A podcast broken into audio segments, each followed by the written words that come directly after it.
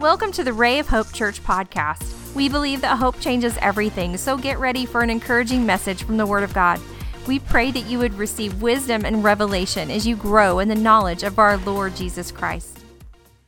Stand with me this morning. One of my all time favorite Christmas movies, Jimmy Stewart, 1926. Uh, Wonderful Life. It was voted one of the best 100 movies of all times. Um, one of the things that uh, really resonate with us because it's so practical.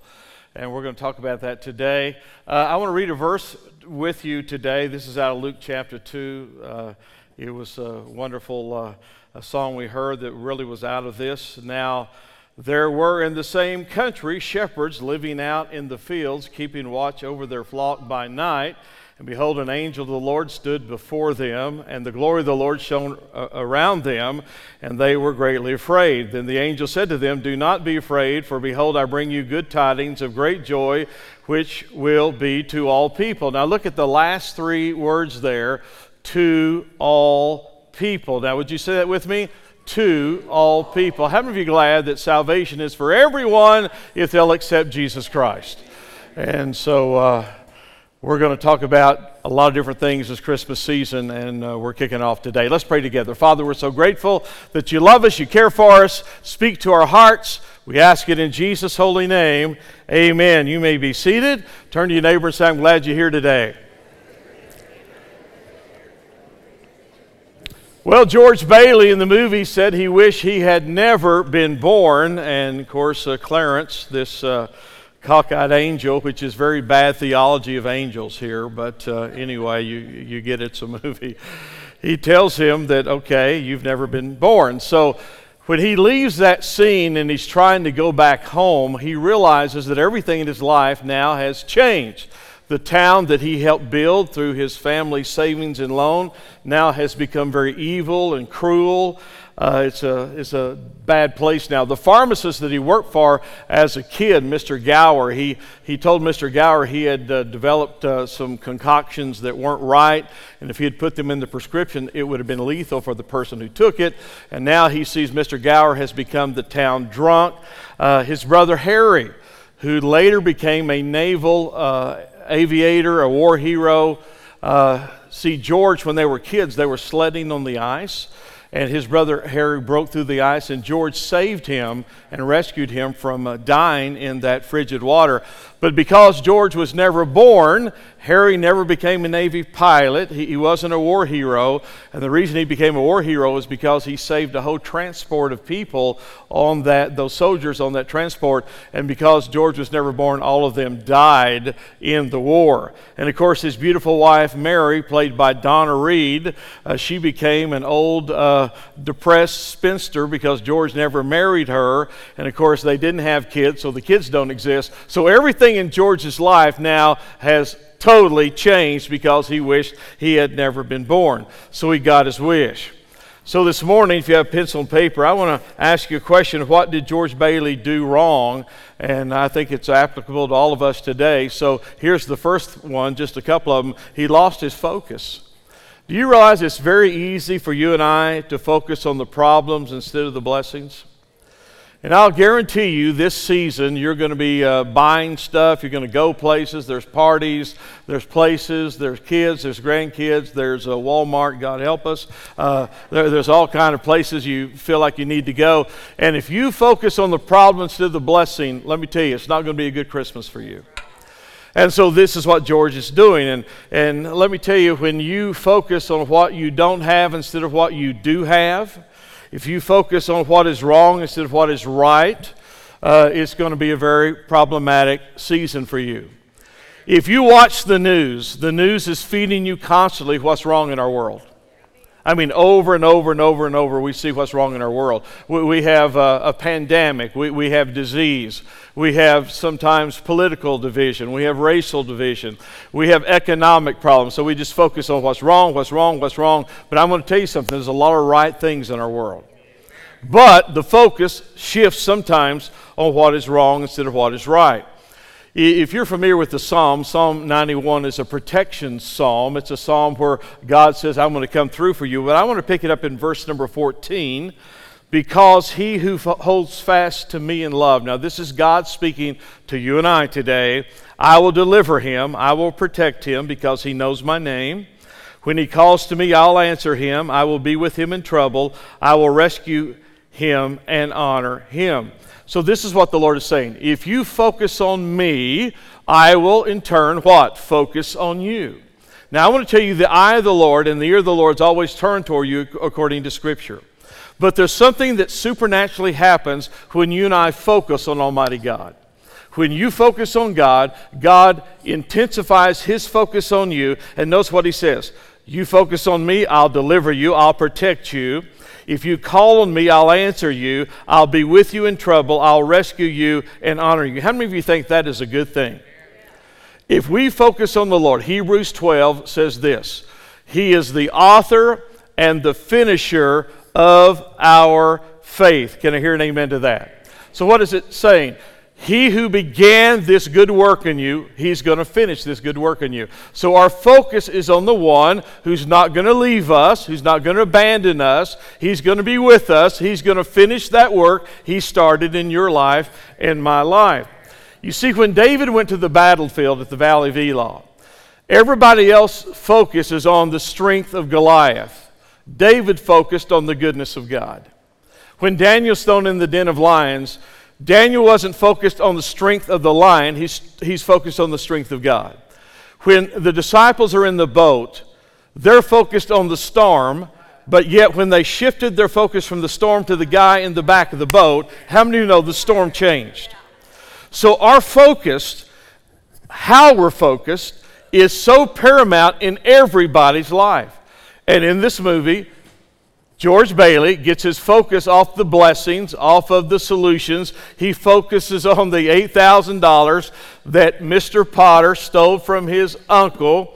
And now the savings and loans going to go into collapse. The bank examiner is going to come. The sheriff's going to come. They're going to arrest him, put him in prison, and now he doesn't know what to do. Have you ever been in the place you didn't really know what to do? God, I don't know how to fix this. I don't know how to solve this. I don't know how to get past this. But if our focus is on God, how many of you know you're going to be in a lot better position than you focusing on the problem? So he lost his focus. Now, the second thing that happened here with George Bailey, he lost his faith. So, right at the end of the movie, what does he do? He begins to pray. Would it be better if we started there instead of ended there? Now, I, I want to be very transparent today there's a lot of times I've tried everything else, and then when I couldn't do it, then I prayed. Y'all are so holy. But there's a lot of times we, uh, we need to start coming to God, praying, communicating, God, this is where I am. I need help. So he begins to lose his faith, and he thinks this is never, ever going to work out. Now, faith is not a one time thing we exercise when we get saved. Now, we're saved by grace through faith. Everybody agree on that? We're saved by grace through faith. But it's not the only time we have to have faith to move through this Christian experience. Every day, you and I need to walk in faith. We need to believe God. We need to trust God. We need to walk this out every day of our life. Without faith, it's impossible to please God. I'm not sharing any bombastic new truth for you or to you, but I'm telling you, we need to be reminded every day you got to live in faith because tomorrow, Wednesday, next week, the week after that, next month, next year, something's going to rise in your life. It's going to be a challenge to you, your money, your finances, your kids, your grandkids, your health, whatever, and you got to remain in faith. Don't lose your focus. Don't step out of faith because it is so very, very important. Romans 14, verse 23 whatever is not of faith is sin. Now that is heavy. What does it mean? We do what we can do, but let me tell you, we cannot do what God can do. So we walk in faith every day. Walk in it with your marriage, with your finances, with your children. So, what did George Bailey do to turn his life around? Two things again. Number one, he began to be thankful. He began to be thankful. So, I want you to see what happens when, when this scene begins to be over because he goes back and everything in his life now has changed. But when he comes to the reality, he does want to be born. He does want to have a wonderful life. I want you to see what changes in the movie. So go home and watch it. Now it begins to snow.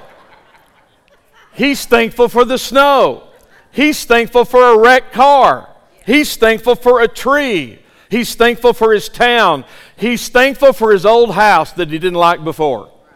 And he's thankful for his family, his wife, his kids. So, all these things he took for granted in the movie, now he's extremely thankful for. I mean, he's kissing people, he's hugging trees. I mean, this thing completely turns around because now he's extremely thankful. Now, the Bible addresses this. In everything, give thanks. Now, don't misinterpret the Bible. It doesn't say for everything, it says in everything. Well, you know, I'm not thankful. No, listen, I'm not thankful for everything. Are you? But I'm thankful in the midst of that crisis, that storm, that problem, God is doing something in my life. He's purifying me. He's increasing my faith if I believe in the Word of God. He's increasing my trust.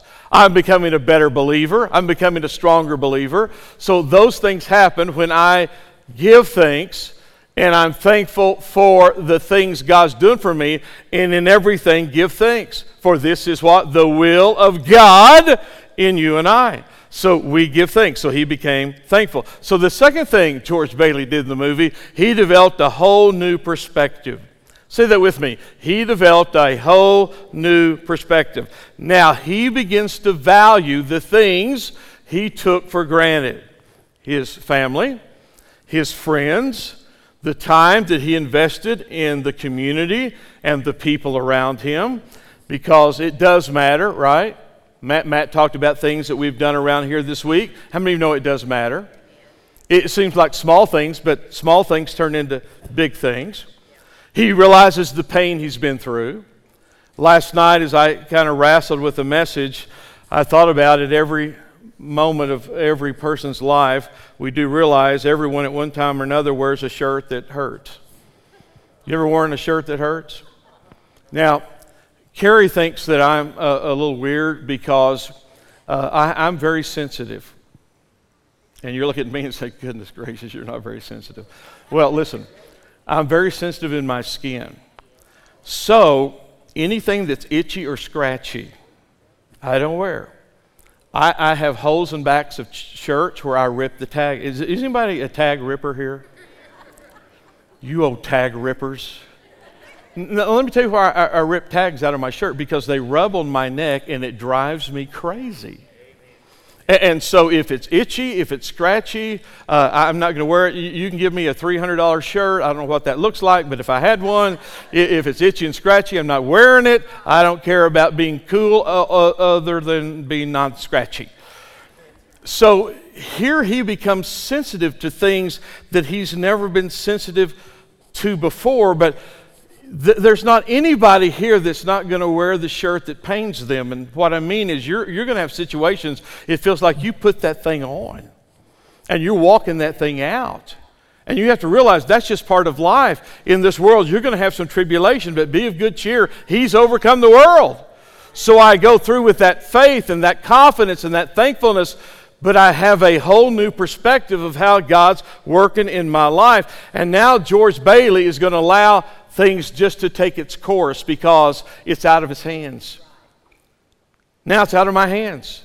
I've prayed, I've fasted, I, I, I, went to the Word, I've trusted God, I believe in God. Now, God, you're sovereign, and you're going to have to take this because I've done all I can do. And I have to have a new perspective with this. And at the end of the movie, when you watch it, you're going to find out that he's still in trouble and they still hadn't found the $8,000 that Mr. Potter, the villain, stole. But at the end of the movie, if you remember it, he goes back to his home and he embraces his family, and they're standing in front of the Christmas tree, you remember? And now they know the bank examiners are coming, and the sheriff is coming, and the law enforcement's coming, and they're going to arrest him because they think he's absconded with $8,000. But all of a sudden, something different happens. Now, all the community bands together, the, the family and the friends, because George Bailey has helped them through his life, they begin to bring money like an offering, and there's a table before him, and they begin to pile the money up to replace the $8,000 that was lost. And this is the part I love. Your attention, please. Even the bank examiner and the law enforcement people that are there to arrest him contributes to the $8,000. And when you watch this, this is what comes to my mind that God will even make your enemies to be at peace with you. How many of you know that's biblical? That God can even make your enemies be at peace with you. Isn't that amazing? And that's what happens in the movie. And of course, toward the end, of the movie, you know what Clarence, the second rated angel, says. He says, George, you have to realize you've had a wonderful life. And let me tell you something about you. You're probably living a more wonderful life than you really realize. But what, what happened here? George wished he had never been born, but he was, so he lived a wonderful life. Now, let's segue here just a little bit. What would it have been like if Jesus had never been born? Think about that. What would our world look like if Jesus had never been born? And he, and he was, and, and he reigns in heaven. How many of you know? But think about this, and I want to give you this thought. We're celebrating this season, the birth of Christ, but if he had not been born, our world would be completely different. Although many have perverted the Christian methods and message over the years, Christianity in its purest form has been the greatest blessing on the face of this earth. I want to say that again. The coming of Jesus Christ, the ministry of Jesus Christ, the gospel of Jesus Christ, the principles of the word is the greatest blessing ever on the face of the, uh, of the, of the earth. You say, well, Jesus is the greatest blessing. I understand that, but He is the Word, and as this Word permeates across this planet, it's the greatest blessing ever on the planet. Now, Christianity has changed the makeup of everything. Now, one of the one of the things that the naysayers say about Christianity that it's uh, really uh, condemning and going against women. Christianity has been the greatest liberator of women ever, ever. And let me prove that to you. Prior to Christianity, women, and listen, ladies, you were nothing more than chattel or merchandise. You could be married, you could be divorced, you could be uh, traded, you could be put into slavery.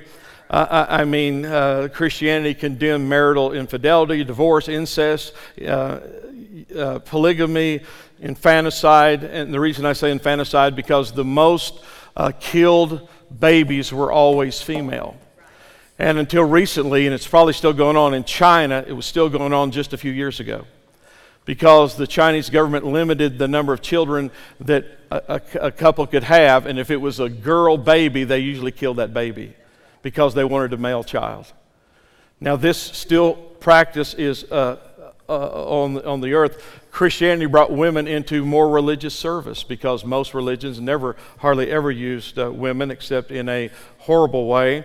Uh, Paul, in his writings, refers to, let me read some names here Chloe, Phoebe, Priscilla, Persis, Mary, Junia, Tryphena, Tryphosa, Julia, Olympias, Euodia, Syntyche, Apphia, Claudia, and many others, and some I can't even pronounce their names.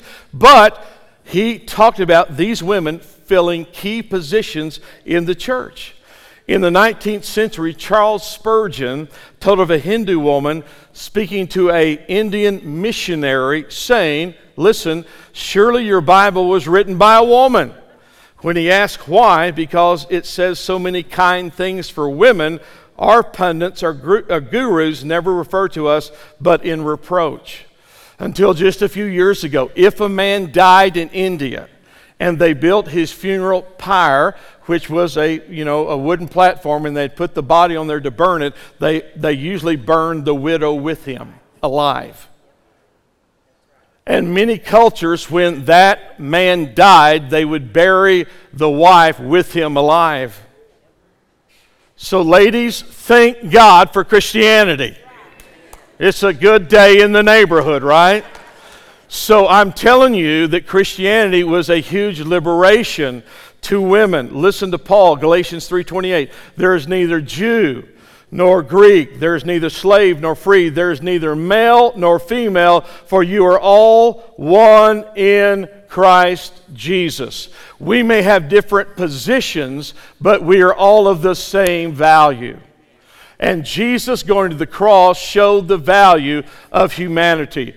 Early Christianity valued labor and skill and work, concepts of justice and civil liberties, equality. They are rooted in the Christian faith. Christianity helped us in our political and social systems, economic freedom. They're inspired by the teachings of Jesus. Art, music, literature, architecture, greatly influenced by Christianity.